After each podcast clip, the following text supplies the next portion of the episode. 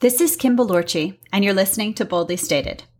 Last week on the podcast, I interviewed Tracy Salingo in an episode called Fork Over Love, and it has really touched many, many of you. I want to thank you so much for your feedback, for your contributions, and for your support of Fork Over Love and the great work that they're doing.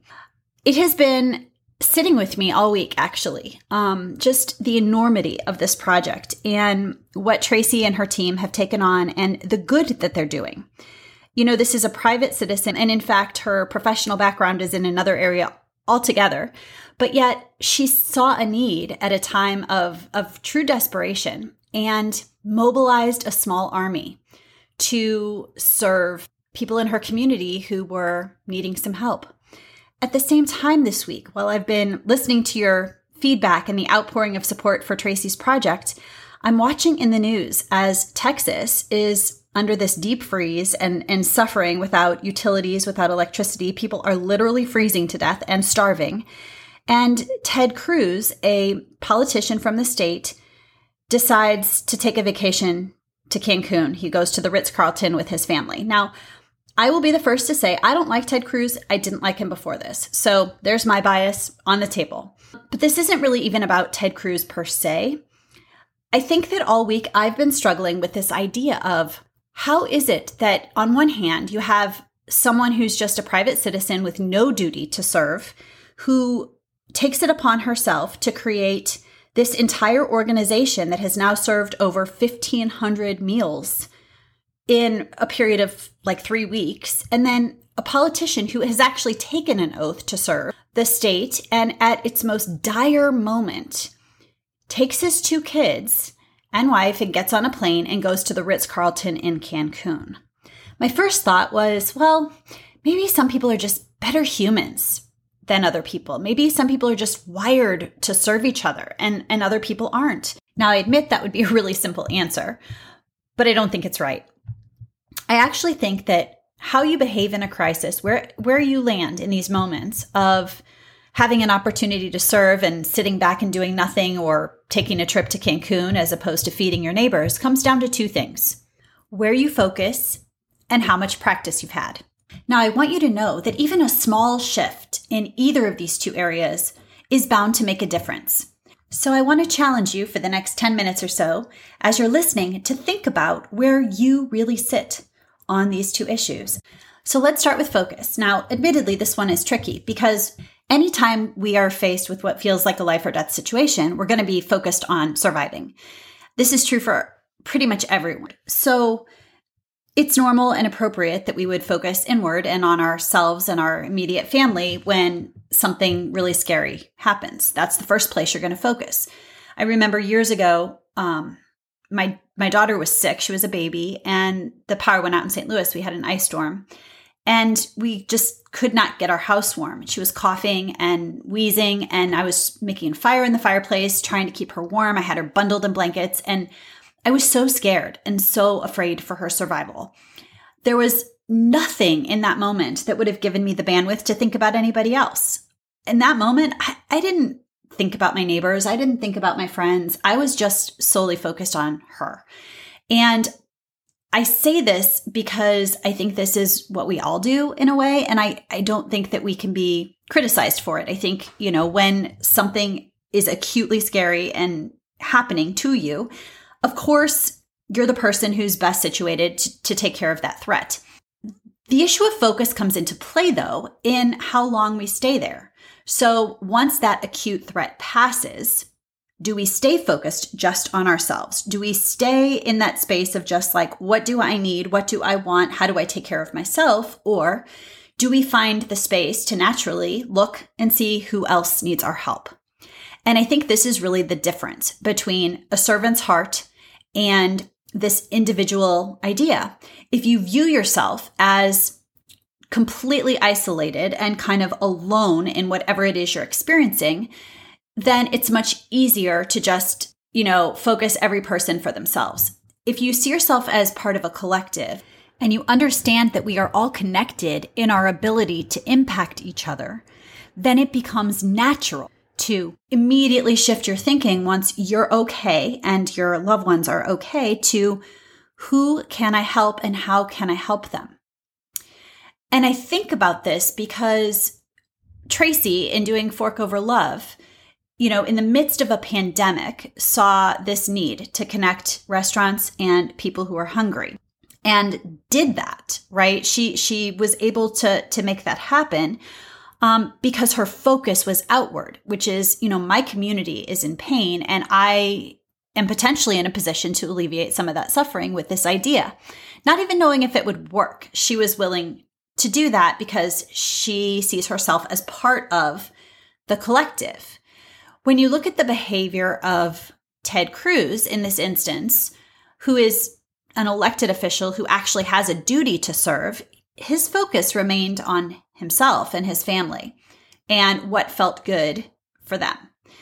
Even though the city he served was undergoing this major crisis, he wasn't focused on, you know, the people who are suffering or looking for a way to alleviate that. He just stayed focused on himself. And so where we focus in these moments and how we view ourselves in terms of the connection we have to each other has everything to do with whether we will actually serve or not.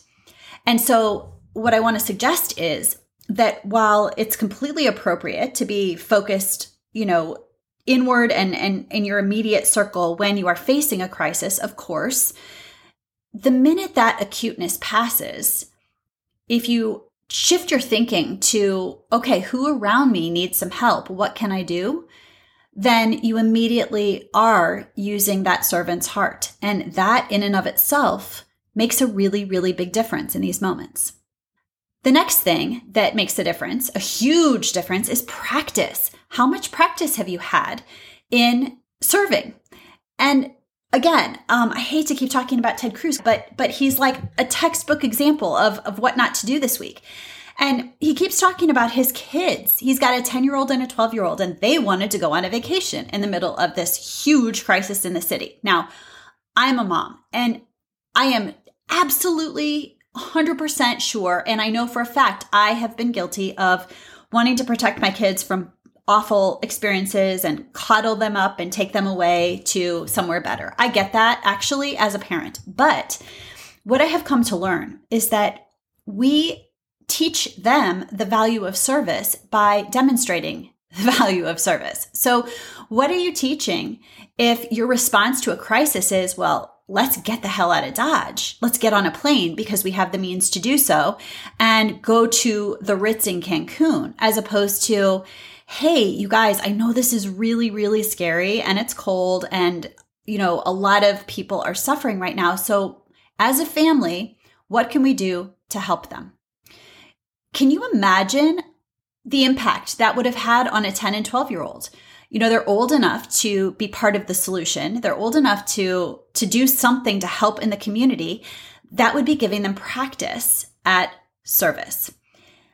I have found unequivocally that the times my children are suffering the most, the times when they feel like life is most unfair, when they feel just desperate and hopeless, there is one thing that is always proven to help give them perspective and, and move them forward, and that is to engage in service for others.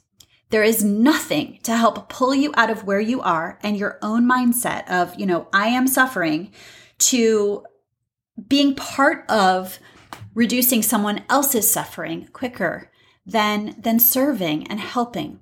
So I have to say that a lot of times I think people who run away from the opportunity to serve or who stay focused on themselves perhaps haven't had the practice. And I want to challenge you if it is your your pattern, your nature to you know, A, protect your kids by shuttling them up and taking them somewhere safe and beautiful whenever something awful happens, maybe rethink that a little bit and give them an opportunity to do some good for someone else. Give them the practice, help them develop the muscle to serve. And for yourself, if if you're somebody who tends to get overwhelmed by the ways that you're suffering, and I'm not saying it's not legitimate, trust me. I'm just suggesting that practicing acts of service for other people is truly the quickest way to not only give yourself some perspective, but to help shift the way you're feeling about the way things are going. Find a way to go help someone else, truly help them. This is how we exist together. This is how we heal together. When we can focus beyond ourselves and our immediate needs once they are met, and when we can practice the act of serving, it really does make a difference. You know, one of the things that has stuck with me most from my conversation with Tracy is a story about people who are coming to receive these meals, people who do not have food security at this moment, but who are still putting a dollar in the pay it forward jar with a love note. Think about that for a minute. People who don't have food security, who are, are living meal to meal, still putting a dollar that they probably can't spare in the pay it forward jar. So someone else can also be fed. Clearly, no act of service or love is too small to make a difference. So today I challenge you find one way that you can focus beyond yourself and engage in just one act of kindness or service. If you are a parent, involve your kids. Bring them with you. Have them do it too. If they're too young to participate, tell them what you did and why you did it. It's never too early to start. And friends, it's also never too late. This is Kim Balorchi, and you've been listening to Boldly Stated.